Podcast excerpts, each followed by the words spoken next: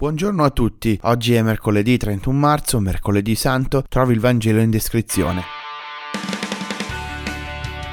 Oggi ascoltiamo sempre il racconto dell'ultima cena, ma secondo Matteo, che comincia con questo dettaglio delle 30 monete d'argento. Questo è il prezzo a cui Giuda vende Gesù, il prezzo che nella Bibbia stessa veniva stabilito per vendere uno schiavo, come già vi avevo accennato l'altro giorno. Una cifra molto bassa rispetto a quello che probabilmente guadagnava anche solo rubando dalla cassa come era solito fare tutto sembra mettere in luce l'immensa differenza fra quello che uno spera di guadagnare vendendo Gesù rispetto al guadagno effettivo.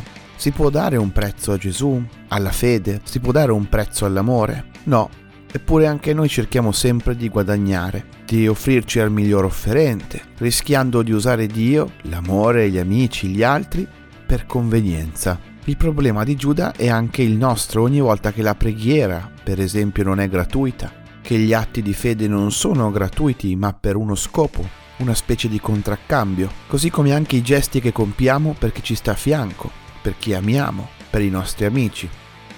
Fino a che non si compiono per gratuità, non saranno mai gesti d'amore e non saremo in comunione con Gesù, ma solamente degli opportunisti, nella migliore delle ipotesi, oppure dei traditori, nella peggiore.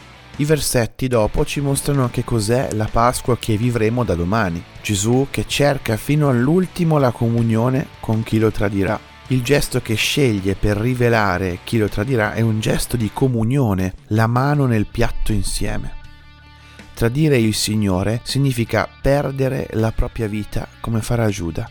È quello che facciamo anche noi con le nostre scelte che ci allontanano dal Signore e da un amore così si perde la propria vita, si finisce in un vicolo cieco, ci si impicca. Oggi prendiamoci del tempo per metterci in dialogo con Lui, per ringraziarlo di voler fare comunione con noi sempre e ad ogni costo, con questa volontà persistente e fedele. E chiediamo il dono di una fede più grande, più gratuita, per avere un amore più grande e gratuito. Buona giornata a tutti.